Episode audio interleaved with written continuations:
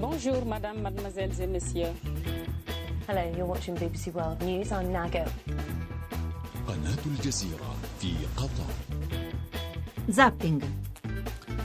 Le 19.31 minuti, buonasera a tutti, benvenuti a Zapping. Un saluto da Giancarlo Quenzi in studio per la puntata di questa sera, giovedì 10 maggio 2018. Insomma, dopo tanto cercare un governo per l'Italia, pare, pare che si sia trovato. Ieri sera Poco dopo la chiusura della puntata di Zapping di ieri, Silvio Berlusconi ha fatto un lungo comunicato molto solenne, molto pensato, molto misurato nelle parole e nei toni per dire che dava il via libera alla nascita di un governo tra la Lega e il Movimento 5 Stelle senza mettersi per traverso, senza considerare questo un tradimento da parte di Matteo Salvini e senza per questo considerare che l'alleanza di centrodestra sarebbe in questo modo finita.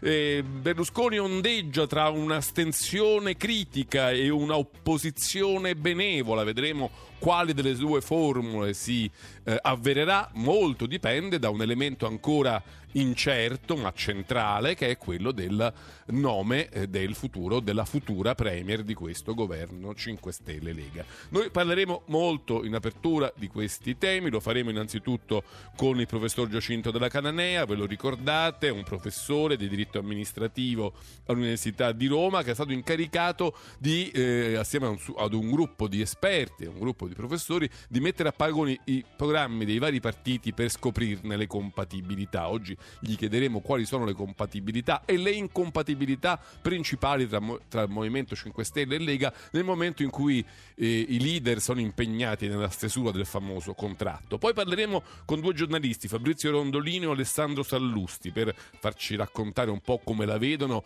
quali sono le prospettive eh, e se davvero questo governo sia o no destinato a nascere. Poi avremo eh, due politici che si avvicenderanno in diretta qui a Zapping, Guido Crosetto, coordinatore nazionale di Fratelli d'Italia, e subito dopo Ettore Rosato, deputato del Partito Democratico e vicepresidente della Camera. Nella seconda parte la politica internazionale con Fiamma Nirestein, parleremo dell'Iran Deal, da cui Donald Trump, come sapete, è voluto uscire, ma anche del conflitto sempre più guerreggiato tra Iran e Israele, che cosa porterà, di che cosa dobbiamo, che cosa dobbiamo temere su quel fronte. Infine, truffe, eh, le nuove frontiere delle truffe online, delle truffe bancarie, eh, cibernetiche, ne parleremo con Umberto Rapetto a seguito di un'inchiesta che ha portato in galera molti eh, insomma, truffatori che erano riusciti a utilizzare le PEC, le caselle postali eh, verificate per spostare i soldi dai conti in banca. Bene, questo è il programma di Zapping, titoli del TG3 e poi salutiamo il professor Dalla Caranea.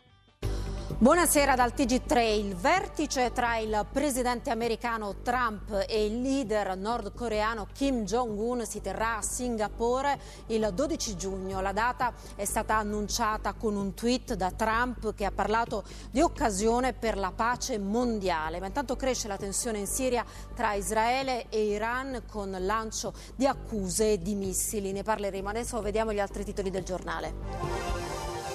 Lega e 5 Stelle, passi avanti sul programma, reddito di cittadinanza, flat tax, migranti e Fornero. Di Maio, i nomi vengono dopo, Salvini due o tre giorni per chiudere o si vota. Forza Italia no alla fiducia, ma valuteremo i provvedimenti di volta in volta. Meloni, il nostro sostegno dipende dal Premier e dal programma. Il PD prepariamo l'alternativa. Forte richiamo europeista di Mattarella, pensare di farcela da soli è pura illusione, i particolarismi sono senza futuro e la narrazione sovranista è seducente ma inattuabile. Salta la trattativa sull'Ilva, i sindacati respingono il piano del governo su esuberi e tutele per i lavoratori. Il ministro Calenda, il dossier ora passa al nuovo governo. 14 arresti e perquisizioni al nord in Sardegna contro cellule jihadiste legate all'organizzazione terroristica Al-Nusra le attività finanziate con il traffico di migranti. Milioni di italiani si informano sulla propria salute e cercano le cure online. Il rischio è di imbattersi in fake news, campagna shock dei medici per evitare pericoli. 19 35 minuti, questi titoli del TG3, siete tornati a Zapping 335 699 2949 sms, whatsapp, whatsapp vocali, se volete intervenire in diretta basta chiederlo, come sempre. Noi adesso salutiamo il professor Giacinto della Cananea. Buonasera professore, Buonasera, benvenuto buonasera, a Zapping. Grazie per l'invito. Grazie a lei per averlo accettato. Insomma, prima di ogni altra cosa, professore, io vorrei chiederle eh, insomma, di ehm, ricordare o di raccontare ai nostri ascoltatori co- quali erano le coordinate dell'incarico che lei ha ricevuto nel dover studiare i programmi dei partiti. Qual era lo scopo? Cosa le hanno chiesto? Guardi, eh, a, a me e, e ai colleghi che hanno eh, accettato con grande eh, generosità e disponibilità questo incarico sono state fatte due richieste. La prima era di confrontare i programmi delle eh, tre forze politiche eh, considerate, e cioè il Movimento 5 Stelle, il Partito Democratico e la Lega, per verificare eh, quali fossero le divergenze da un lato e le convergenze tra i programmi di quelle forze politiche e in secondo luogo ci è stato chiesto di eh, eh, studiare individuare un percorso eh, che traesse spunto dall'esperienza di altre democrazie parlamentari europee eh, per eh, fare sì che da quelle convergenze che esistevano già nei programmi dei partiti si potesse eh, elaborare e realizzare un accordo per il governo del Paese. E l'abbiamo fatto in eh, una decina di giorni, ma ci tengo a dirlo, visto che lei mi ha cortesemente invitato, che eh, ora il, il, lavoro, Il lavoro è finito? il lavoro non, non solo è finito, ma che il lavoro a questo punto spetta ai politici Ah, non e c'è studiosi tornano ai propri studi come è giusto che sia. Certo. Cioè, Ma il lavoro, il lavoro le era stato chiesto personalmente da Di Maio, cioè l'incarico le era stato Sì, diciamo, offerto questo personalmente. È, è- è- è noto anche Sì, perché sì. poi il Movimento 5 Stelle ha esposto quel- quel- quell'accordo iniziale, lo ha reso pubblico, come d'altra parte è, è anche bene che sia. Allora, veniamo però ai fatti di oggi per, per poterli commentare alla luce del, del vostro lavoro, perché tra le varie opzioni che si sono poi eh, realizzate, adesso dire realizzate è un po' troppo, diciamo, quella che in campo è più concreta oggi è un governo tra il Movimento 5 Stelle e la Lega. Allora io Sì. preliminarmente le dico, eh, tra i vari incroci di programmi, quello 5 Stelle e Lega, le è sembrato subito il più coerente? Ma diciamo eh, ehm, in termini eh, assoluti, eh, non relativi, si può dire che ci sono delle convergenze importanti eh, su tanti temi e anche su temi eh, molto significativi ehm, per come sono stati affrontati durante la campagna elettorale.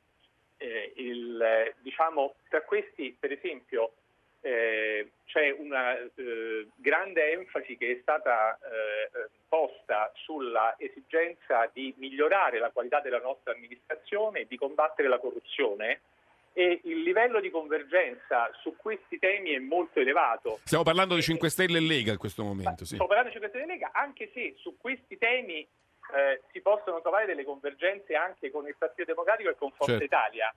Però lei, lei mi ha posto una Sì, sì, domanda sì, no. che riguarda questi Siccome stiamo analizzando la possibilità ormai più concreta che quella di un governo giallo-verde, come viene chiamato, allora volevo capire dal Certo. suo punto di vista No, quanto, eh, sarà, di- quanto sarà facile o difficile eh, il lavoro Eh, che stanno facendo adesso le, le delegazioni per Le mettere insieme. un esempio di Sì. una cosa che sarà invece più difficile. Allora, nel campo della giustizia, mentre non credo che sia, sarà difficile per eh, i tecnici, per gli esperti, per i politici delle due parti trovare un punto di, di accordo sulla giustizia civile e su quella amministrativa, c'è un tema che riguarda l'organizzazione della giustizia penale, è un tema importante perché nel programma della Lega viene eh, eh, valorizzata una vecchia eh, istanza, una vecchia richiesta che è quella di distinguere molto più nettamente di quanto non si sia fatto finora le carriere eh, dei eh, pubblici ministeri e dei magistrati che sono invece adibiti alle funzioni giudicanti, mentre un tema di questo tipo non trova un uguale sviluppo nel, nel programma politico dei 5 Stelle, il che non vuol dire che non potranno mettersi d'accordo. Io anzi sono convinto che eh, man mano eh, che eh, lavoreranno insieme eh, riusciranno a trovare un punto di intesa su alcuni punti. questo non vuol dire che lo troveranno Certo. su tutti. Eh, sarà Ma- più difficile perlomeno trovarlo su Mi, altri mi temi. permette di evocare due dei punti più qualificanti dei rispettivi programmi. Da un lato reddito di cittadinanza, dall'altro fa- flat tax. Ora, al, al di là della, della rispettiva fattibilità, eh, i, i due mondi diciamo, di riferimento valoriale e politico possono eh, entrambi accettare le due proposte insieme? Perché sembrano un po' in contraddizione. Eh, guardi, io come studioso di finanza pubblica eh, eh, eh, mi chiedo, ma questo non è un modo per dire che sia impossibile farlo, mi chiedo se sarà possibile trovare la copertura finanziaria adeguata eh, per poter realizzare questi due punti qualificanti, l'uno del programma della Lega e l'altro del, del programma del Movimento 5 Stelle. Eh, eh, non escludo che eh, riescano eh, a eh, ehm, indicarli come obiettivi da realizzare non immediatamente ma nell'arco eh, di, un, diciamo del medio periodo. Certo. Eh, Que- questo però diciamo, lo per un pre- fare in questo anno, Sì. quello che volevo dire è che, che possano essere realizzati nell'esercizio finanziario 2018, io su questo eh, manterrei dei dubbi, ma ovviamente poi eh, potrò essere smentito.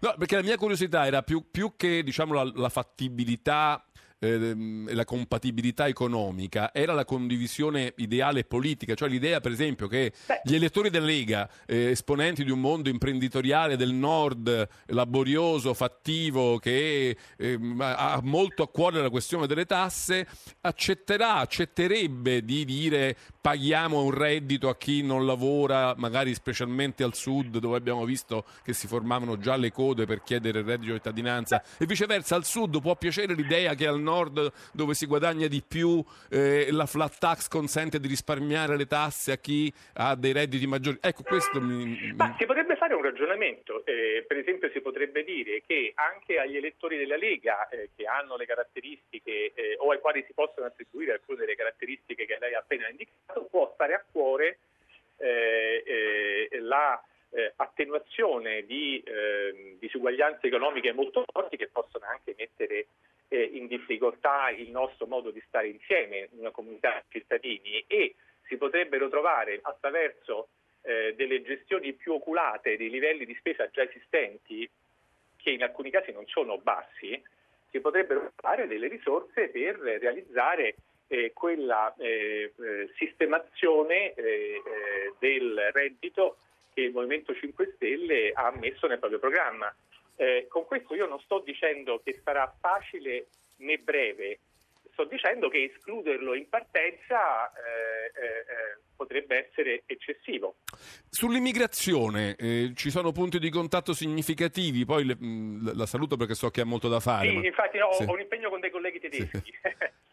Sull'immigrazione si possono mettere d'accordo?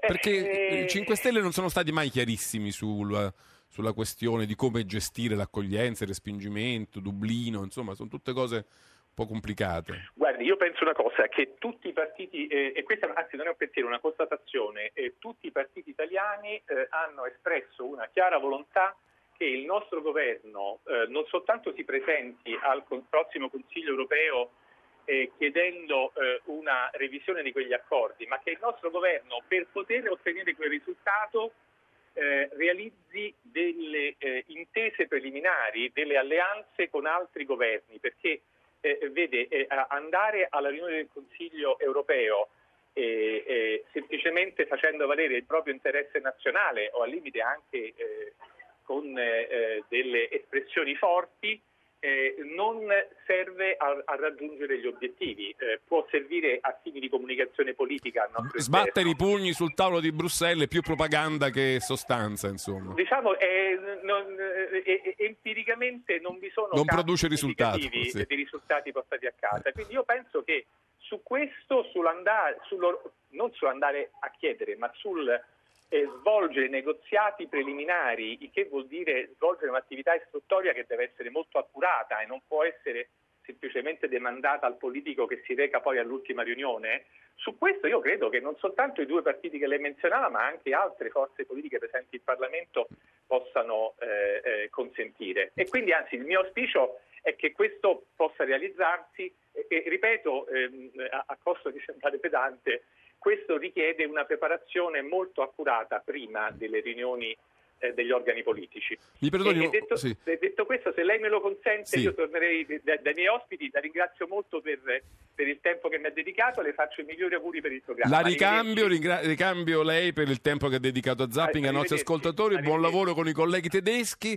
E era Giacinta della Cananea, come ho ricordato, professore di diritto amministrativo a Roma, a Tor Vergata, che mi ricordate qualche settimana fa ebbe da Di Maio l'incarico di studiare i programmi alla luce di una loro eventuale convergenza per cercarne punti di contatto e punti di, eh, invece di attrito. Ehm, lo ringraziamo per essere stato a Zapping. Noi andiamo avanti nella nostra puntata che è dedicata ancora alla politica in apertura e ad esplorare le conseguenze, le possibilità eh, di questo cambio di scenario. Ieri sera Silvio Berlusconi con un comunicato verso le 9, 9 e mezza, 21 e 30 di ieri ha aperto un'ipotesi di governo 5 Stelle Lega senza mettersi per traverso e senza dichiarare con questo diciamo oh, rotta l'alleanza con eh, Salvini.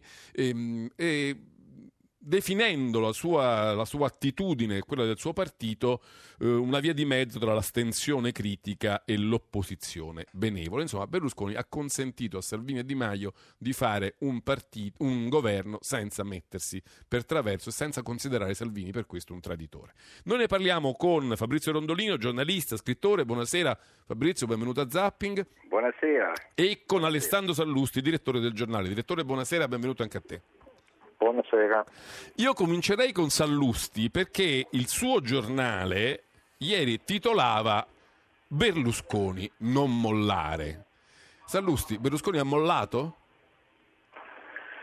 Ma sai, queste cose si possono sempre vedere da, da punti di vista diversi, ognuno dà la sua interpretazione. Eh, eh, avendo annunciato oggi, poche ore fa, che non voterà la fiducia a questo governo, non ha mollato, nel senso non era nelle sue possibilità impedire la nascita di un governo eh, 5 Stelle Lega, eh, non parteciperà da comprimario a questo governo, ne starà fuori e quindi come dire, si può anche sostenere che alla fine non abbia mollato, cioè non si sia fatto... Non ha mollato del tutto, forse. Sì, non abbia mollato del tutto. Beh, il risultato elettorale eh, non permetteva di non mollare nulla, questo è colpa, de- colpa, insomma, è il risultato delle elezioni, non è che dipende da lui. Il fatto di, di assecondare di, eh, eh, Salvini e Di Maio di entrare in un governo in qualche modo esterno, appoggio esterno, eh, come paria, ecco questo non l'ha fatto, ha annunciato che voterà, non voterà la fiducia. Però, però, diciamo, ha detto eh, chiaramente che non considera questo un tradimento da parte di Salvini, non considera compromesse le alleanze, l'alleanza diciamo, nel suo insieme e le alleanze in atto, per esempio nelle giunte locali, nelle regioni. Quindi in qualche modo ha mm, svincolato Salvini da una ferrea fedeltà di coalizione. Beh, era già successo all'inverso perché Forza Italia entrò nel governo, purtroppo dico io, nel governo Monti, purtroppo dico io nel governo Letta, collaborò col governo Renzi, mentre in tutti e tre i casi la Lega era all'opposizione, tra l'altro in maniera molto agguerrita. Quindi il centrodestra è sopravvissuto a quel cortocircuito logico, potrebbe anche eh, sopravvivere a questo che è esattamente l'inverso. Fabrizio Rondolino, però, se noi guardiamo i titoli dei giornali di oggi, sono tutti molto chiari. Più o meno eh, il, il motivo conduttore è quello che di Repubblica sotto gli occhi. Cade il veto di Berlusconi. 5 Stelle e Lega verso il governo. Berlusconi, che aveva posto un veto, aveva detto per me questo governo è inconcepibile, no? Eh, improvvisamente ha detto si può trovare un modo. Secondo te, eh, mh, che cosa lo ha indotto a farlo dopo 60 giorni, quando forse lo poteva fare il 5 di marzo? Ma um, adesso nella motivazione precisa non, non mi sento di conoscerla o di azzardarla. E I malpensanti parlano in questi casi sempre di conflitto di interesse, no? E cioè che un uomo come Le aziende, le solite ha storie. bi- esatto, cioè ha comunque bisogno di essere nell'area di governo.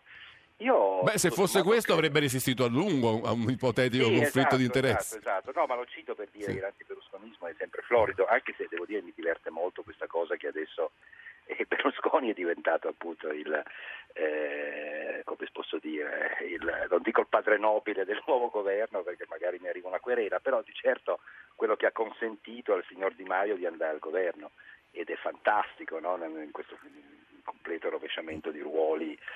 Però se devo dire una cosa, a me interessa di più dire, l'aspetto strutturale di questa vicenda, al di là del, delle singole motivaoni, e cioè che in qualche modo eh, anche in Italia finalmente si svela quello che per esempio abbiamo già visto in Francia, e cioè che, e anche in altri paesi europei peraltro, ma in Francia in modo particolarmente vistoso, e cioè che la divisione vera non è più tra destra e la sinistra, anche perché destra e sinistra alla fine governano allo stesso modo, tutte le socialdemocrazie sono anche un po' liberali. E tutti i governi conservatori sono anche socialdemocratici, cioè welfare e libero mercato sono i due pilastri della, della, della, dell'Occidente, quindi dividersi su questo non ha effettivamente più molto senso, mentre invece ha molto senso dividersi sull'essere aperti o chiusi cioè sull'alternativa tra sovranismo e boh, globalizzazione, mondialismo, non so come chiamarlo.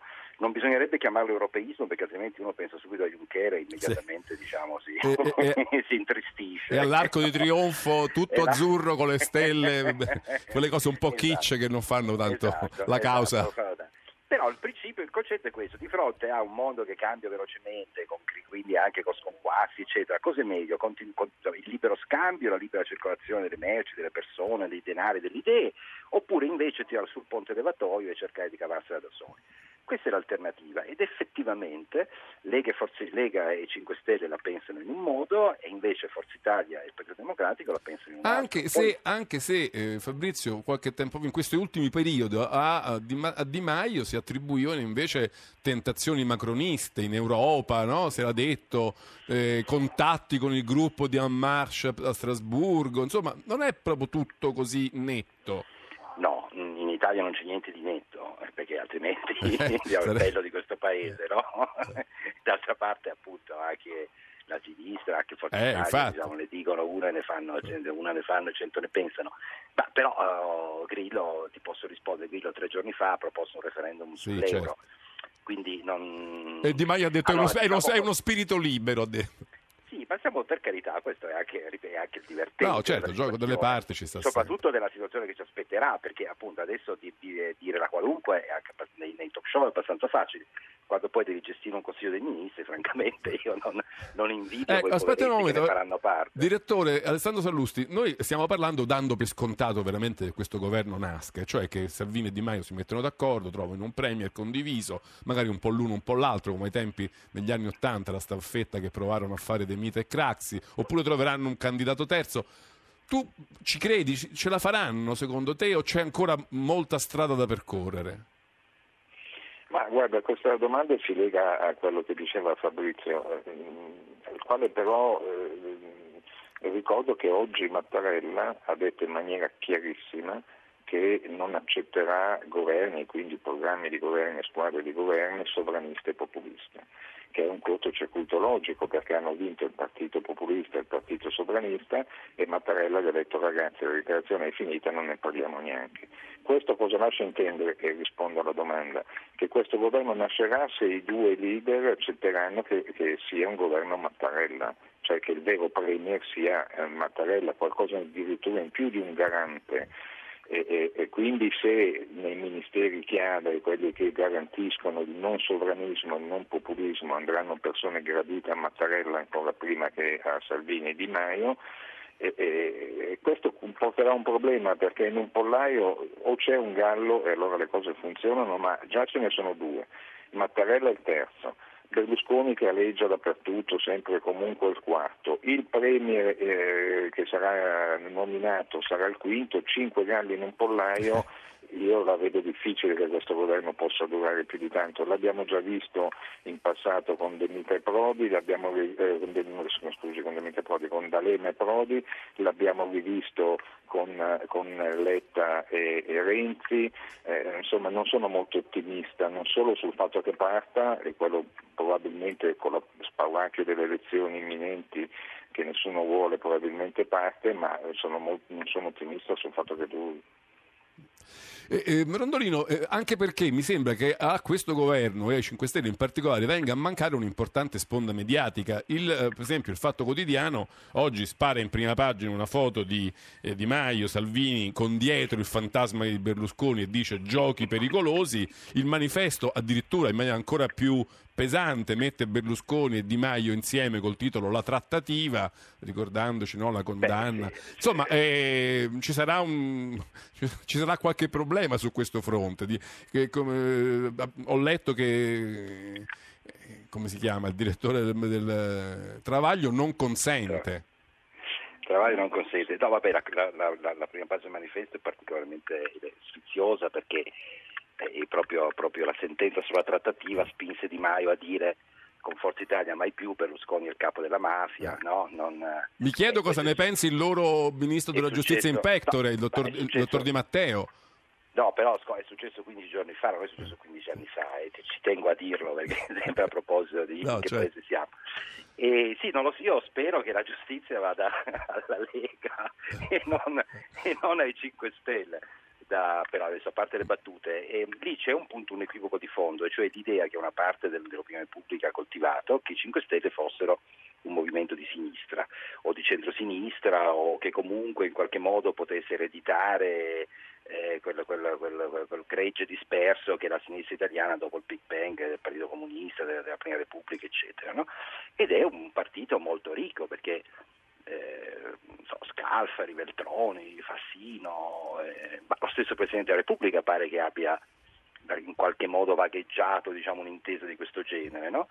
Tutto questo mondo qua, che è i talk show, i vari Floris, Gruber e quindi naturalmente anche Travaglio, cioè tutto questo mainstream, diciamo di sinistra, anche se poi ho appena detto che sono categorie che non esistono più, quindi diciamo, prendiamolo con molte virgolette, ha puntato fin dall'inizio a questa, a questa a, dire, alla prospettiva di un governo 5 Stelle PD. Nel momento in cui invece questo governo non si fa, ma anzi si fa al contrario, questo medesimo mondo ritiene, sbagliando due volte, non soltanto che i 5 Stelle sono di sinistra, ma anche che la Lega è di destra, che è un'altra sciocchezza dal punto di vista tecnico, perché, eh, perché non è di destra, è un partito che ha opinioni diciamo, di, di, un, di, un, certo tipo sull'immigrazione che per esempio io non condivido, eh, politica economica è un partito liberale, se fosse ancora federalista mi piacerebbe ancora di più, ma voglio dire, adesso non voglio fare l'elogio della Lega, voglio dire che né i 5 Stelle sono di sinistra né la Lega sono di destra. Il cortocircuito in, queste, in questo pezzo di opinione pubblica è che loro continuano a ragionare con gli occhiali del secolo scorso e pretendono, cosa secondo me più grave, di dettare la linea sulla base di questa impostazione. Quando poi la realtà va per conto suo, come accade quasi sempre alla realtà, eh, rimangono spaccaliti. Eh, direttore Sallusti, un'altra linea di indagine dei giornali tra ieri e oggi è quella di chi dice, di, di chi scrive eh, qual è il prezzo della resa. Ora, ammesso che sia una resa e magari invece non lo è, Berlusconi riscuoterà un prezzo in termini di potere, in termini parlamentari, in termini di governo sottogoverno per questo suo via libera, secondo te? Ma guarda, faccio due osservazioni. La prima è che è, è, è ovvio che in questo governo eh, eh, ci sarà anche, eh, non dico eh, Berlusconi o Forza Italia, ma ci saranno gli elettori di Forza Italia perché almeno che Salvini non si dimostri un traditore, cosa che finora non ha fatto, e dubito che faccia, Salvini deve rappresentare anche quegli elettori di Forza Italia che hanno contribuito nei collegi uninominali a eleggere i senatori e i deputati della Lega. Ma non solo, il programma di Salvini è esattamente il programma di Berlusconi e di Forza Italia, l'hanno sottoscritto insieme alla Meloni durante le elezioni ed è vincolante per loro, sempre parliamo di, di, di, persone coerenti e leali.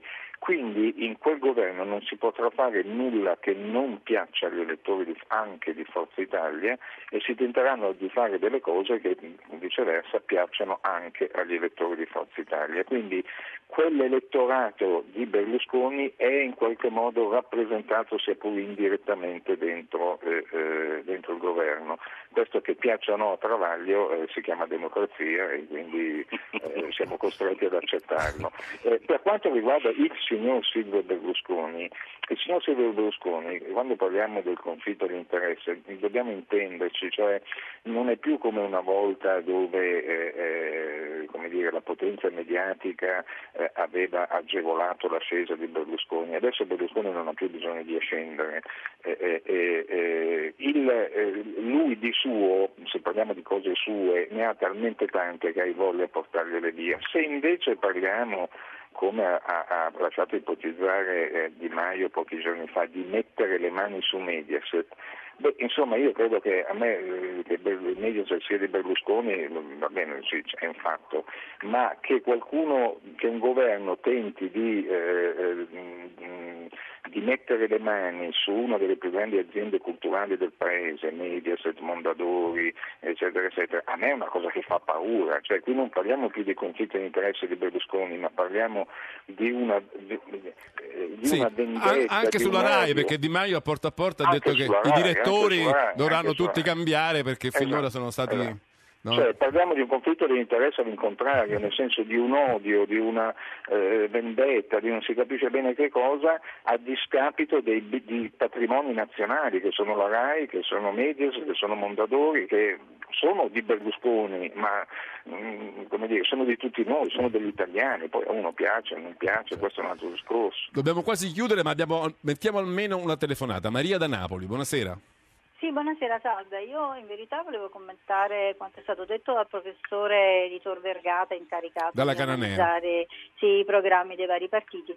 E mi sembra in realtà che diciamo, da tanta scienza il risultato di, di questa analisi sia stato piuttosto deludente, perché le uniche cose che lui ha detto i punti di contatto che ha trovato tra il programma della Lega e il dei 5 Stelle sono cose estremamente generiche. Chi, è, chi, è contro, chi, è, a favore della corruzione, chi non pensa che l'immigrazione sia un problema e bisogna risolverle, sono le uniche due cose che ha detto. Non ha parlato, ovviamente i programmi divergono su una serie di, eh, di, di eh, aspetti importantissimi quali appunto le tasse, il reddito di cittadinanza e quant'altro, certo. come è stato giustamente sottolineato da lei. Allora io ehm, concordo con quanto è stato detto dai giornalisti, in particolare mi pare da Sallusti, che questo governo nasce veramente con prospettive di, durare, eh, di durata minima. La, ring- la ringrazio tutti... Maria, devo salutarla perché sennò poi non c'è tempo per farle rispondere. Abbiamo anche un breve WhatsApp vocale. Sono Matteo di Fano, se governo nascerà secondo me la luna di miele sarà molto breve perché uh, in autunno con la legge di bilancio tutti i nodi verranno al pettine e si vedrà che la favola della Fornero e la favola del reddito di cittadinanza sono appunto favole. Insomma, Rondolino, questo governo secondo te nasce come un governo di legislatura? Ma oddio, eh, due giorni fa sembrava che andassimo a votare eh, a luglio, l'ombrellone. Sì. E l'altra volta quando cominciò Letta si disse vabbè Letta che durerà sei mesi, un anno, poi dopo e poi non è stato un governo di legislatura, ma la legislatura è durata cinque anni, quindi io sulle previsioni per il futuro onestamente... quelle, poi quelle sul futuro sono le più difficili, no? quelle su, esatto, anche quelle sul passato alle volte vengono sbagliate eh, da noi. Allora fammi chiedere un'ultima cosa, perché un'altra cosa che i giornali dicono spesso oggi, il sì, PD festeggia, è vero a motivo di festeggiare? Ma ma, insomma, allora, il PD innanzitutto il PD ce ne, ce ne sono due, uno che... Solo due? Vabbè, due per semplificare, che non vogliamo. Non sì, abbiamo quasi finito. Sì. a quest'ora stanno andando a cena, stiamo andando a cena, quindi una serena cena per tutti. Eh. Due, nel senso che c'è Renzi, che se n'è stato sotto la tenda per due mesi, e tutti gli altri che in due mesi non erano sotto la tenda, ma ugualmente non hanno fatto nulla. Quindi è una situazione abbastanza paradossale. Dopodiché è vero che dal 4 marzo sera Renzi ha puntato esattamente su questa soluzione, cioè un governo Lega 5 Stelle, sono loro i vincitori, governassero, mettiamoli alla prova, eccetera. Però io mi permetto di aggiungere che la traversata del deserto che deve fare perlomeno quella componente della sinistra più liberale, più moderna, più aperta, quella insomma che si è ritrovata in Rezzi, beh, è una traversata molto lunga e molto C'è poco da festeggiare. C'è poco da festeggiare. Sì. Va bene, ci fermiamo qui. Grazie molto a Fabrizio Rondolini e Alessandro Sollusti, buon lavoro da entrambi. Grazie, Grazie per essere stati a Zapping. Titoli del TG1 e poi eh, sentiremo Guido Crosetto. Vertice Lega 5 Stelle Di Maio, passi avanti significativi, convergenza sui temi, Salvini, ci diamo tre giorni o si vota. Forza Italia non voteremo la fiducia, valuteremo caso per caso. PD, governo pericoloso, costruire l'alternativa. Mattarella, pensare di farcela senza l'Europa significa ingannare i cittadini, sovranismo seducente ma inattuabile. Terrorismo sgominata cellula tra Sardegna e Lombardia, 14 arresti, finanziavano gruppi islamici con droga e traffico migranti. Alta tensione Iran-Israele, razzi dalla Siria sul Golan, lo Stato ebraico reagisce, Netanyahu hanno superato la linea rossa. Nasce in Italia la prima mano robotica che piega le dita e afferra gli oggetti al 90% come quella naturale. Inaugurata a Torino la 31esima edizione del Salone Internazionale del Libro, la Francia è il paese ospite d'onore, previsto un fitto calendario di incontri e la presenza di numerosi scrittori italiani e stranieri fino a domenica. Allora, sono le 20 e 5 minuti. Noi possiamo adesso salutare Ettore Rosato, deputato del Partito Democratico, vicepresidente della Camera, che ha accettato il nostro invito questa sera a Zapping. Buonasera, Presidente. Buonasera a voi.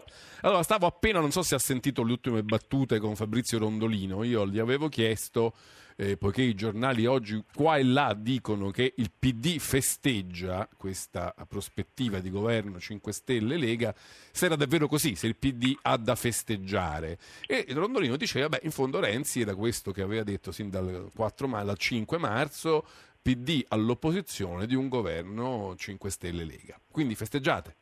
Assolutamente no, noi non è che festeggiamo, noi avevamo descritto quello che sarebbe accaduto. Del resto i 5 Stelle e la Lega avevano intenzione di fare un governo insieme ben prima delle elezioni.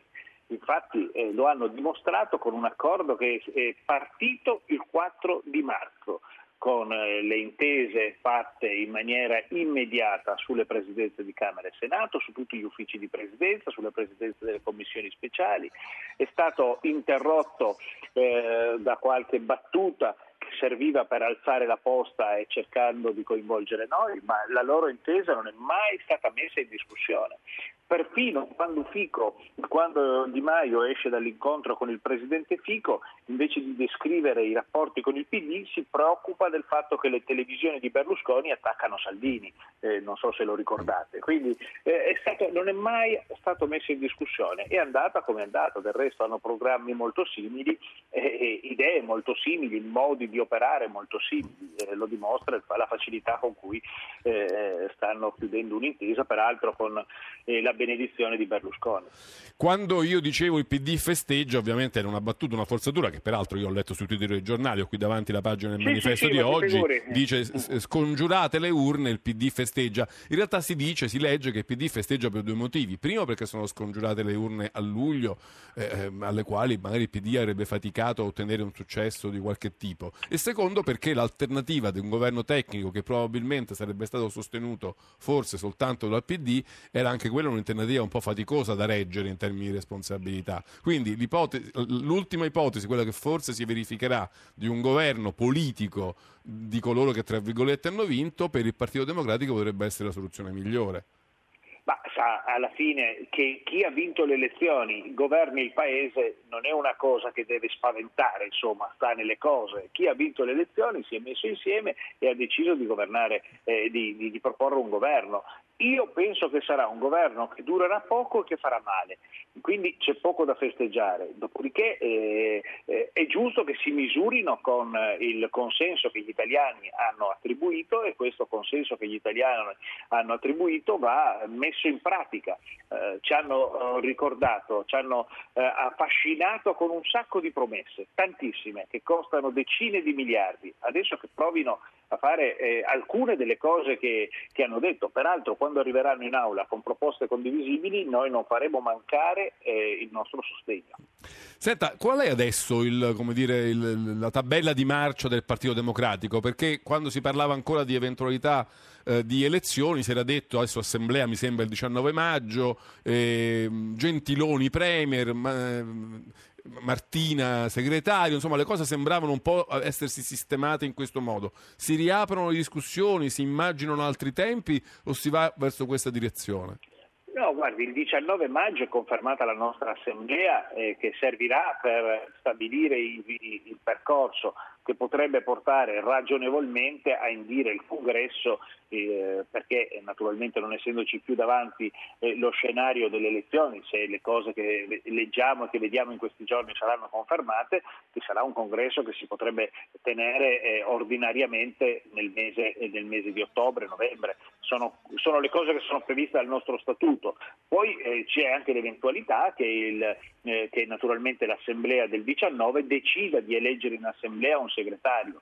Lo faremo una strada o l'altra strada con la massima collegialità e cercando un'intesa più ampia possibile. Un, un, motivo, ehm, le volevo citare oggi un articolo di Claudio Tito su Repubblica, quando dice sì. da oggi l'Italia è un osservato speciale.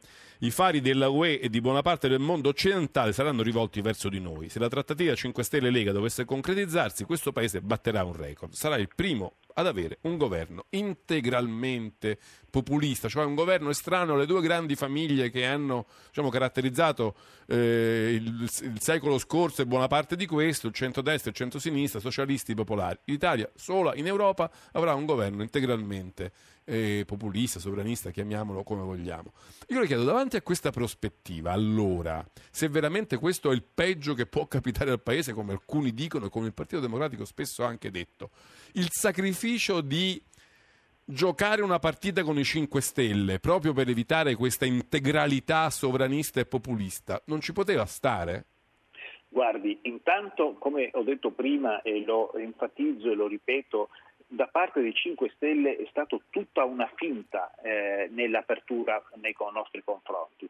Mi lasci dire che lo abbiamo eh, eh, reso esplicito con facilità eh, hanno detto che avevano chiuso completamente un forno con la Lega è durato 12 ore. E poi ho, ripetuto, ho citato prima un esempio che è emblematico, ma si può uscire dal confronto col Presidente della Camera dove si è parlato dell'accordo con, possibile con il Partito Democratico e l'unica preoccupazione è ricordare che bisogna difendere Salvini. È evidente che c'era un'intesa che era nelle cose, nella loro natura e del resto, e lo dico in maniera molto laica, anche per il Movimento 5 Stelle, che hanno passato cinque anni a dirci di tutto e descriverci come il male di questo Paese, anche per lo stesso Di Maio era una difficoltà straordinaria venire a, a fare un accordo con noi. Poi c'è un altro elemento, eh, che io possa dare una descrizione la peggiore del mondo del Movimento 5 Stelle e della Lega, sta di fatto che hanno preso il 50% dei voti degli italiani. E possiamo inventarci tutte le alchimie, ma la democrazia sta anche che quando si va d'accordo su stessi programmi e su stessi progetti e si è avuto il mandato degli italiani, è legittimo ed è giusto che abbiano la possibilità di governare. Dopodiché io sarò nettamente, noi saremo nettamente all'opposizione e, non, e nessuno ci, ci convincerà a non, di, a non, descrivere questo governo come un governo negativo per il nostro paese. È Farange e Le Pen che sono riusciti in un paese a mettersi d'accordo e a dare un governo che ha un'immagine, ha dei contenuti, ha una prospettiva che è veramente negativa per l'Italia. Faranno bene? Lo misureremo. Intanto mi aspetto che aboliscano la legge Fornero eh, coprendo eh, eh con eh, le, le, cifre mancanti, andandole a cercare magari nell'abolizione delle auto blu o nell'abolizione delle vitalizi, cosa che hanno promesso in tutta la campagna elettorale. Dovranno dimostrare che quelle parole dette non sono state una presa in giro per gli italiani e sono delle cose su cui hanno intenzione veramente di dare delle risposte. Senta, vedevo oggi vari esponenti del Partito Democratico dire adesso faremo l'opposizione, mm, ci occuperemo di rigenerare il partito e di renderci pronti, eh, quando sarà necessario, al prossimo appuntamento elettorale, che sia a scadenza naturale o che sia prima, a, uh, a rivincere, a tornare al governo. Che cosa deve fare il Partito Democratico per diciamo, raggiungere questo obiettivo, rigenerarsi e tornare a avere consenso nel Paese? Guardi, io penso che governare è faticoso, è veramente faticoso e può essere anche logorante. E noi ci siamo fatti prendere troppo la mano dalla necessità di rispondere a problemi concreti senza avere neanche la pazienza di, di condividere, di spiegare, di andare un po' più nel profondo nelle relazioni con le persone e magari cercare anche risposte che dal punto di vista tecnico funzionano, dal punto di vista sociale non, eh, non sempre danno le risposte adeguate. Poi bisogna riprendere la nostra relazione che è sempre stata la base nostre, del nostro fare politica anche con i corpi intermedi, con, eh, con la, la, vita concreta delle persone magari che abbiamo abbandonato nella quotidianità per occuparci magari all'interno delle istituzioni delle cose. Dopodiché bisogna anche essere chiari nella, eh, nell'illustrazione di un progetto di questo paese che non può essere un paese che alza muri, che si chiude negli steccati, che pensa di poter vivere in autonomia eh, dalla, eh, dal resto dell'Europa e mostrare una, un, un, un'Italia che è una, un'Italia che è orgogliosa di essere la quarta, la, la, la quarta potenza eh, mondiale, che sa del suo ruolo, del suo ruolo internazionale, che, con, che concepisce il, il, la sua, anche la sua posizione come un punto baricentrico rispetto agli equilibri nel mondo che cambiano e poi che si occupi dei problemi concreti. Faremo questo, andremo a riportare la nostra presenza un po' più radicata nelle periferie, magari piuttosto che in qualche, eh, che in qualche studio televisivo. Eh, io sono convinto che poi la capacità eh, che abbiamo messo in campo nel governare, che è stata giudicata dagli italiani e su questo bisogna avere grande rispetto, può essere usata anche magari per andare a spiegare le cose che eh, questo Paese ha bisogno e andare ad ascoltare le cose che la, le persone ci dicono di cui hanno bisogno. Va bene, io ringrazio molto Ettore Rosato, vicepresidente della Camera, Partito Democratico, grazie per essere stato a Zapping, la saluto, le auguro buon lavoro, a presto. Allora, adesso noi avevo annunciato l'arrivo in diretta di Guido Crosetto, coordinatore nazionale di Fratelli d'Italia, ma mh, misteriosamente non lo troviamo, speriamo di poterlo raggiungere nel, eh, prossimi, nei prossimi minuti ed averlo qui con noi a Zapping, quindi adesso vi faccio sentire i titoli del TG5 e poi saluteremo Fiamma Nires, con cui abbiamo molto da discutere su quello che accade insomma, nel quadrante medio orientale. Significativi passi in avanti sulla formazione del nuovo governo. Ottimisti Salvini e Di Maio dopo il faccia a faccia chiedono al Colle tempo fino a domenica. Sicurezza, migranti e legge Fornero nel programma, poi trattativa sui nomi. Forza Italia, no alla fiducia, voteremo sui singoli provvedimenti. Monito di Mattarella, formule anti-europee inattuabili. 70 missili israeliani su postazioni iraniane in Siria. Dura replica di Netanyahu. Attaccando Israele, l'Iran ha superato la linea rossa. Appello europeo alla distensione. L'incontro fra il presidente americano Trump e il leader nordcoreano Kim Jong-un il 12 giugno a Singapore. Le drammatiche storie di ordinaria ingiustizia di Pasquale Palumbo e di Valerio Guerrieri, un padre di famiglia, sei anni in carcere per un omicidio che non aveva commesso e un malato psichico suicida in una cella in cui non doveva stare nonostante il giudice avesse ordinato il ricovero in una struttura. Muove le dita come una naturale e consente di afferrare oggetti. È la mano bionica progettata in Italia che consente a chi ha perso un arto di recuperare il 90% della funzionalità. Non richiede bisturi ed è molto più economica di quelle attuali. Celebrati dal cinema e dall'alta moda hanno stregato star potenti e reali. I Blue Jeans compiono 145 anni ma rimangono il capo più giovane, trasversale ed intramontabile mai creato. Fu Levi Strauss nel 1873 a brevettare la tela da lavoro usata dai portuali di Genova. Gigi Buffoni il passato, Gingio Donnarumma il futuro. La finale di Coppa Italia tra Juve e Milan ha consegnato alla storia una partita da incorniciare per Buffon, tutta da dimenticare per il numero uno rossonero. I paragoni per il momento sono decisamente inadeguati. Sono le 20 e 18 minuti, questi erano i titoli del TG5, adesso possiamo salutare Fiamma Nirestein, giornalista, editorialista, corrispondente per il giornale da Gerusalemme, scrittrice, è stata anche esponente politica. La salutiamo molto cordialmente, buonasera Fiamma Nirestein. Buonasera Giancarlo. Allora, l'abbiamo sentito anche dai titoli del TG5 appena mandati in onda, Fiamma. C'è una guerra tra, di missili tra l'Iran e Israele. E che cosa sta succedendo? Perché si stanno confrontando ormai quasi faccia a faccia. No, quasi, si stanno confrontando in faccia a faccia. Allora mi chie- vi racconto molto rapidamente la storia perché credo sia di grandissimo interesse in sé per sé. Allora, eh, L'Iran, eh, come oramai anche i tuoi ascoltatori sanno, perché io l'ho raccontato anche da te molte volte, ha creato un nuovo confine con Israele e col mondo medio orientale, la Siria.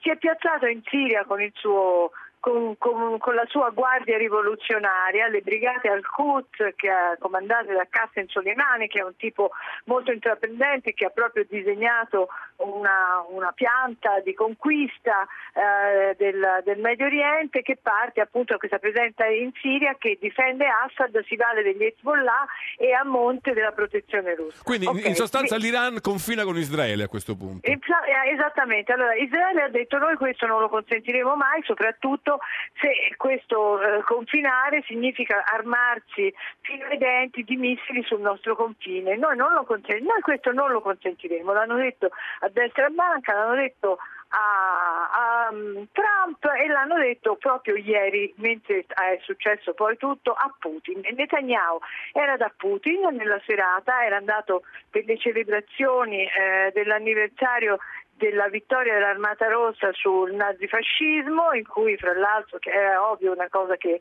Israele sente molto e che ha cementato nel passato anche un rapporto buono insomma, fra tra Netanyahu e Putin. C'è anche un monumento ai soldati uccisi nella seconda guerra mondiale qui in Israele, uno dei pochi paesi che l'abbia mai fatto, insomma mentre era lì l'Iran ha deciso in risposta ad un precedente episodio in cui Israele a seguito di un- dell'uso di un drone pieno di dinamite che l'Iran aveva mal- osato spedire con mezzi sofisticati sul territorio israeliano, insomma è- è- ha deciso di vendicarsi e guarda, guarda un po', ha deciso di vendicarsi proprio dopo che eh, Trump aveva deciso che, che- che l'accordo con l'Iran non è più valido. Ok, partono 20 missili eh, da queste basi militari iraniane e, e- e fanno un- un una fine miserevole. Di questi 20, eh, 16 non arrivano neanche sul territorio israeliano e di quelle altre 3 vengono distrutte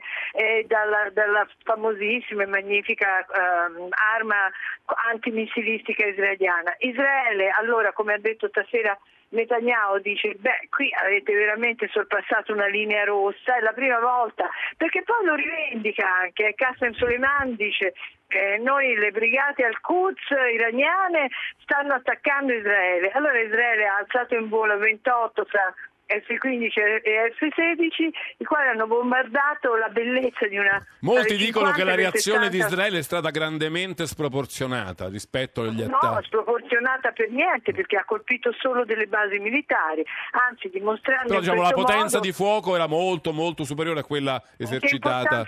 La- la- era, era, era, commensu- era commensurata alla presenza di basi militari, non, mica, non era mica fatta per, per fare nulla di insensato, era fatta soltanto per distruggere queste basi militari che Israele ha già detto da tempo e non sopporterà. Ti voglio far notare che era appena stato da Putin, va bene Netanyahu, ora Putin non gli avrà dato una luce verde, ma secondo me non gli ha dato neanche una luce rossa. Perché Probabilmente eh, sia i verso- russi che i siriani erano stati avvertiti. eh sì, no, i siriani no, i siriani non, c'è- non ci sono rapporti con i siriani, tantomeno con, con quel verme di Assad, non ci, sono, non ci sono assolutamente rapporti. Però quello che è successo è che eh, Netanyahu è tornato a mezzanotte e a mezzanotte e mezzo è stato sferrato l'attacco. Sono stati colpiti tutti questi luoghi che sono tutti e soltanto postazioni militari, sono stati un po' di morti, pochi, non credo tanti, ancora non si sanno le cifre precise perché non ce le dicono naturalmente, tutti fanno un po' finta di niente, cioè gli iraniani... eh, Beh, gli, iraniani detto, gli iraniani hanno- hanno detto, lo hanno fatto capire di aver attaccato come ritorsione per l'attacco di fine aprile alla famosa base T4 in Eh, Siria, dove erano prima, morti quella sette eh, eh, militari iraniani, no? Beh, anche lì perché era stato lanciato mica nulla, un drone sofisticatissimo sul cielo di Israele dalla Siria, lanciato da- da- dagli iraniani, un drone carico, poi puoi immaginare quali schifezze possono essere messe su un drone che vola sul cielo di Israele lanciato dai siriani, armi chimiche, qualsiasi cosa. Questo drone per fortuna era stato intercettato eh, poi dopo era stata distrutta la base da cui era partito e lì c'erano morti chi? Sette iraniani. Che ci facevano questi iraniani in Siria? Ma niente, lanciavano però, però Fiamma, fammi dire una cosa. Qual- mortali sopra, le, sopra Qualcuno, Israele, qualcuno potrebbe dire, e in tanti in Italia Cosa? lo dicono, qualcuno potrebbe dire, in tanti lo scrivono lo dicono, che la decisione di Trump di ritirarsi dall'accordo con- nucleare con l'Iran destabilizza l'area e che forse queste avvisaglie di guerra Ma- ne sono una conseguenza. Assolutamente non è così, non, è- no- no- non- non c'entra nulla. È, è vero il contrario secondo me. Allora, quello che destabilizza l'area è eh, la, la eh, ibris milita- militaristica e imperialistica dell'Iran che si è esteso in Siria, in Iraq, in Libano, in Yemen e che si è piazzato sul, sul confine di quel paese che ha, ha- ha dichiarato di voler sterminare e, e- e di cui vuole distruggere tutta la popolazione e lo dice da, da- da due decenni. L'altra cosa che destabilizzava il mondo intero era che l'Iran stesse facendo un sacco di soldi a causa di, di un trattato, vabbè infatti vedo che chi difende il trattato eh, di fatto difende eh, i soldi degli imprenditori, cosa, cosa del tutto legittima se poi questi soldi non vengono usati per uccidere i figli eh, eh, sia degli israeliani che poi anche alla lunga degli europei perché la- la- il programma di dominio dell'Iran non si limita certo a Israele né al Medio Oriente, quindi è molto miope chi non riesce a capire questa cosa. L'altra cosa appunto che destabilizza il mondo intero è il fatto che l'Iran eh, sia riuscito oh, tramite questo, questo accordo che poi ha, ha dimostrato tutta la sua truffaldinità soprattutto dopo che Netanyahu ha mostrato al mondo me- la mezza tonnellata di carte che minutamente eh, segnavano giorno dopo giorno i progressi verso la costruzione della bomba atomica, pronto ad essere usato di nuovo questi appunti eh, non appena eh, spirasse, espirasse il, eh, il- questo contratto fittizio insomma, che si basava sull'idea che loro non costruissero una bomba atomica, mentre invece si è dimostrato proprio nero su bianco che la costruivano giorno dopo giorno. E Perché anche qui sui giornali italiani, Fiamma, sui giornali, sui giornali italiani anche molti gior- sono molto sui giornali americani, si dice, ma Sì. insomma, per- eh, Trump che, che risultato ha ottenuto? Uscendo dal deal, uscendo dal- dall'accordo, dal trattato, si è isolato rispetto ai suoi alleati europei che invece quel trattato lo vogliono tenere in piede.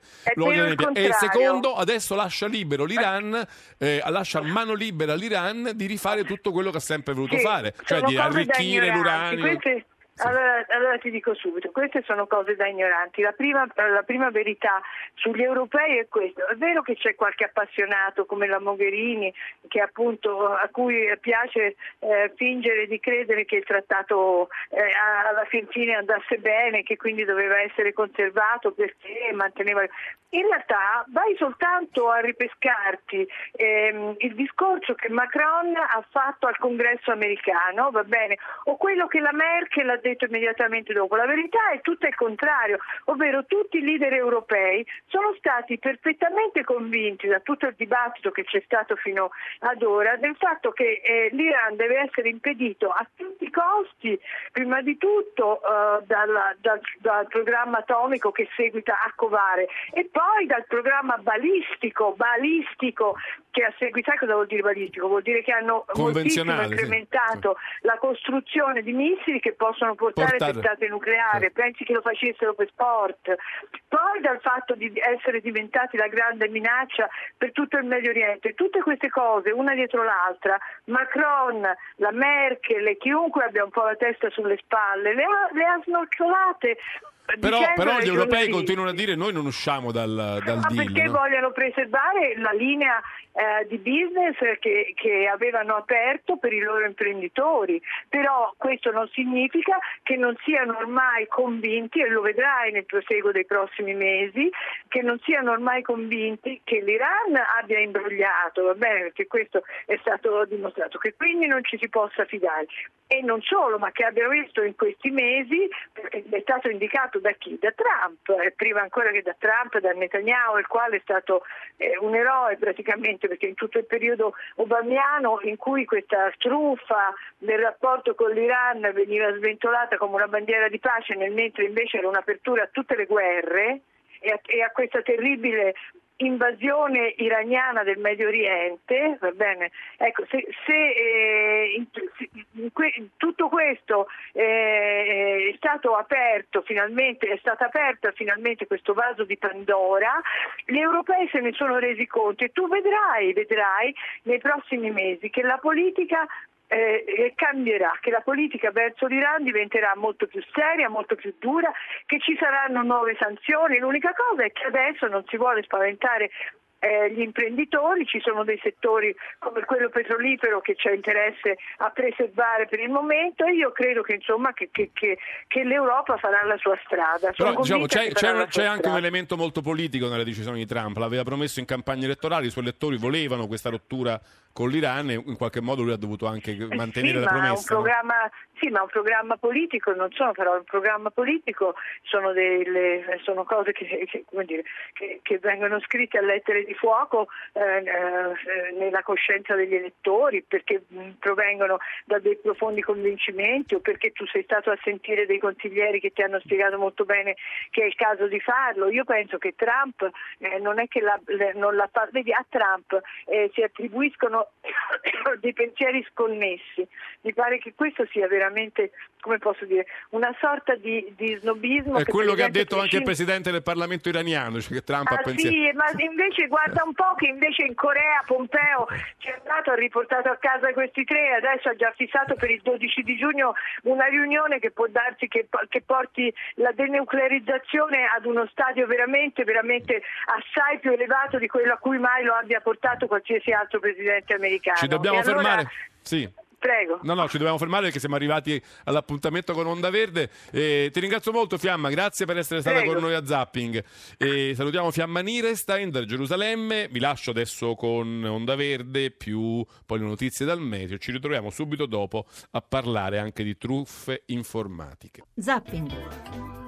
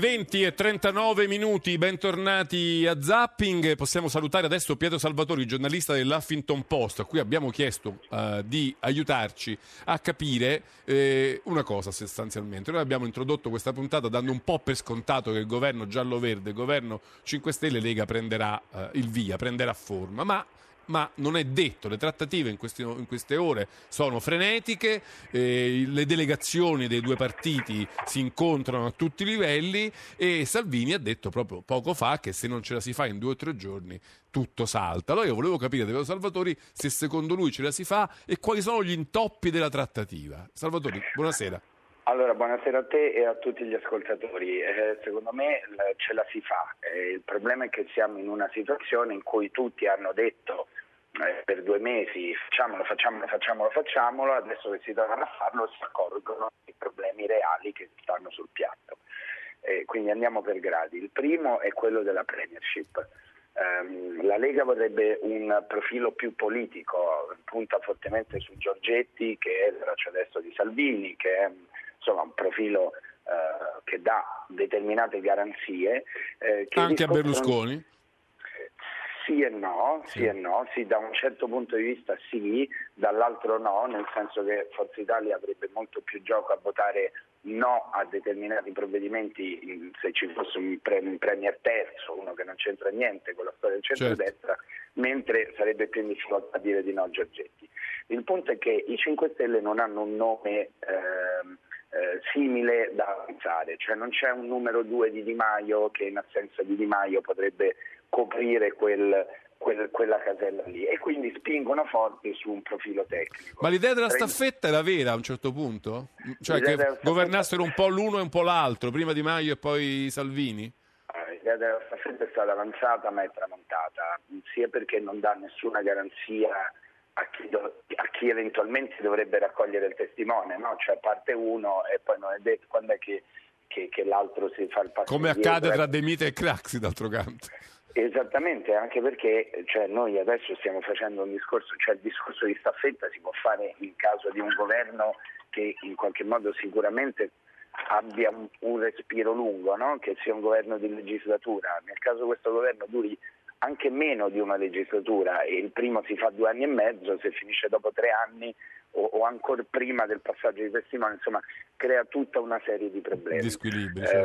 Da- a cascata ci sono una serie di altri problemi, vale a dire gli incassi dei ministeri, la casella dell'economia in particolare. La casella dell'economia in caso di un premier politico dovrebbe eh, insomma, essere trattata col bilancino in qualche modo, no? cioè dovrebbe essere un profilo internazionale di sintesi tra i due, che rassicuri i mercati, che vada bene anche in qualche modo al Quirinale. Nel caso tutte queste funzioni potessero essere eh, assolte dal Premier designato e quindi poi incaricato, si potrebbero aprire spiragli per un nome più politico ed ecco che lì ritorna da un lato Giorgetti, dall'altro Fioramonti, insomma ci sono diverse ipotesi in campo, però insomma i nodi principali sono questi. Si parla anche, eh, eh, perché bisogna considerare che è sicuramente una trattativa a due, ma con un elefante nella stanza e l'elefante è Silvio Berlusconi. Quindi laddove Di Maio e Salvini e i vari Sherpa a tutti i livelli si siedono a parlare, c'è questo convitato di pietra di cui bisogna tener conto. A questo proposito sembra che nel pacchetto della trattativa rientrino anche tre eh, possiamo definirli tecnici d'area di Forza Italia, cioè nomi che sarebbero in quota Lega ma che non sarebbero strettamente leghisti, ma... eh, E si sa chi insomma, potrebbero beh, essere? Girano già no, dei nomi? No, no, no, non girano dei nomi, ma anche perché eh, Giancarlo, la trattativa è veramente in alto mare, cioè il nodo, lo scoglio della Premiership eh, eh, ha bloccato un po', cioè, perché è fondamentale quella casella lì Certo. e quindi non riuscendo a sbloccare quella casella lì, ovviamente a cascata eh, si creano tutta una serie di...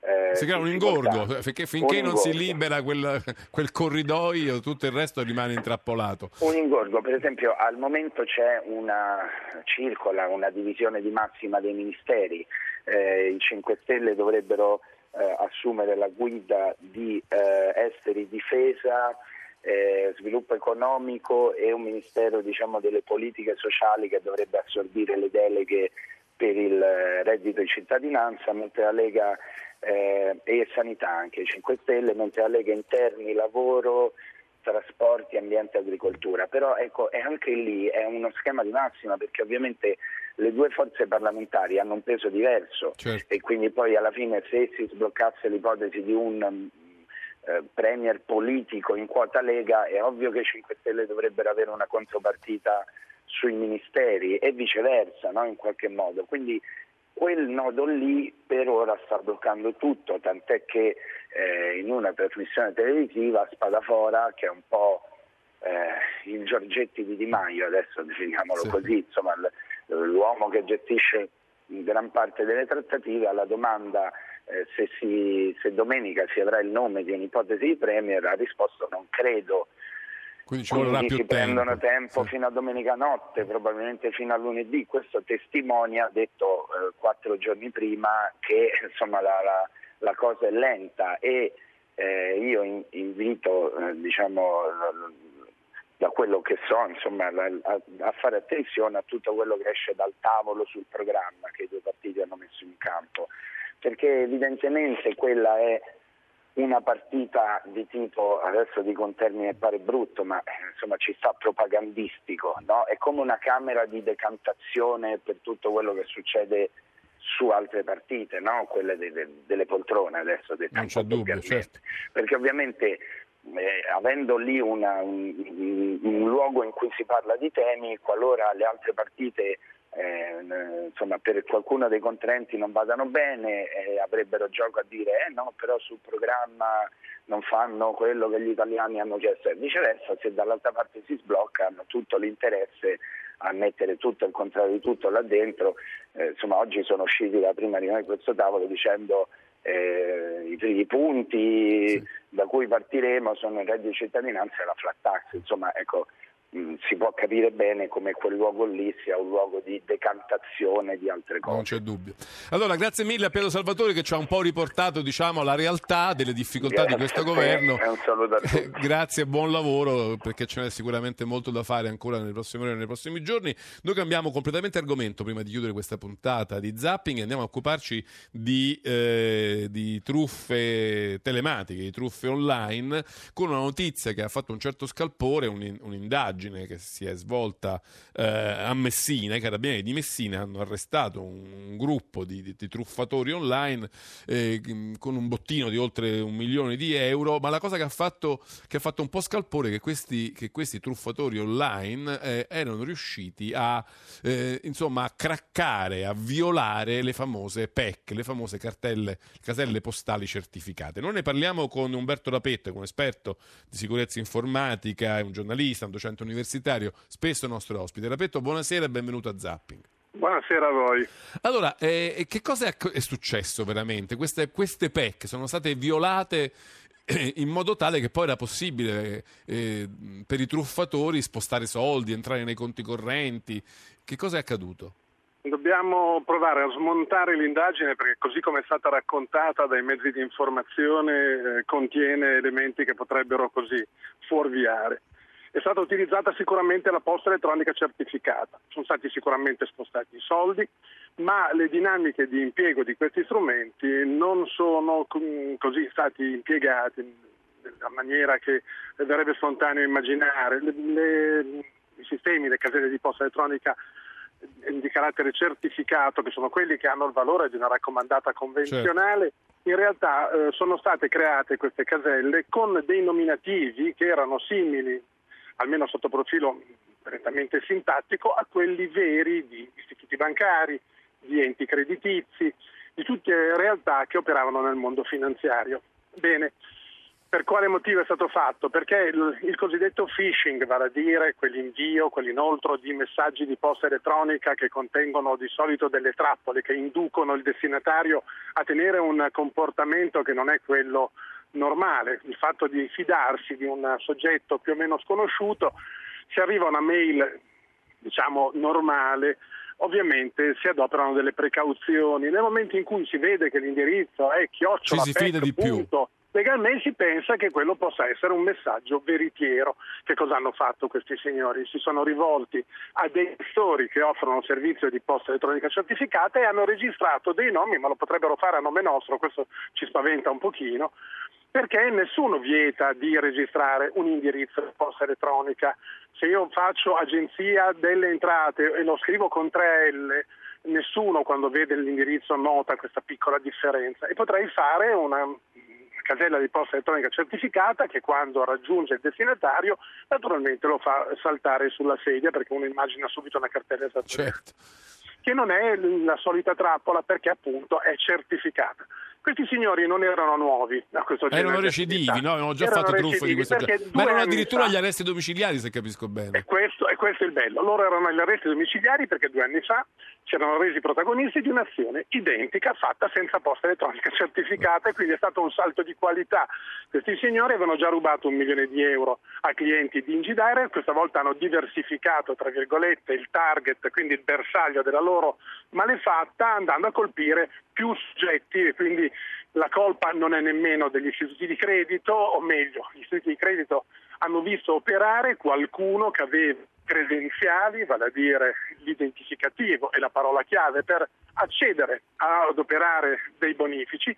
Questi signori che cosa hanno fatto? Hanno prima inviato le mail in posta certificata, hanno carpito la buona fede di questi destinatari sventurati, si sono fatti dare, hanno fatto compilare dei moduli, attenzione, stiamo aggiornando i nostri archivi elettronici, per cortesia reinserite i vostri dati mettendo l'account e la password. E a quel punto mano libera fatto? sui conti correnti. si sono messi a lavorare al posto loro, ma la cosa più divertente è che dopo aver svuotato i conti, indirizzando le somme su conti di soggetti inesistenti o comunque compiacenti, hanno poi tramutato quelle somme in denaro corrente in bitcoin, Eh. così da poter speculare ulteriormente. Bisogna dire che gli arresti domiciliari stimolano la fantasia e la creatività criminale a questo punto.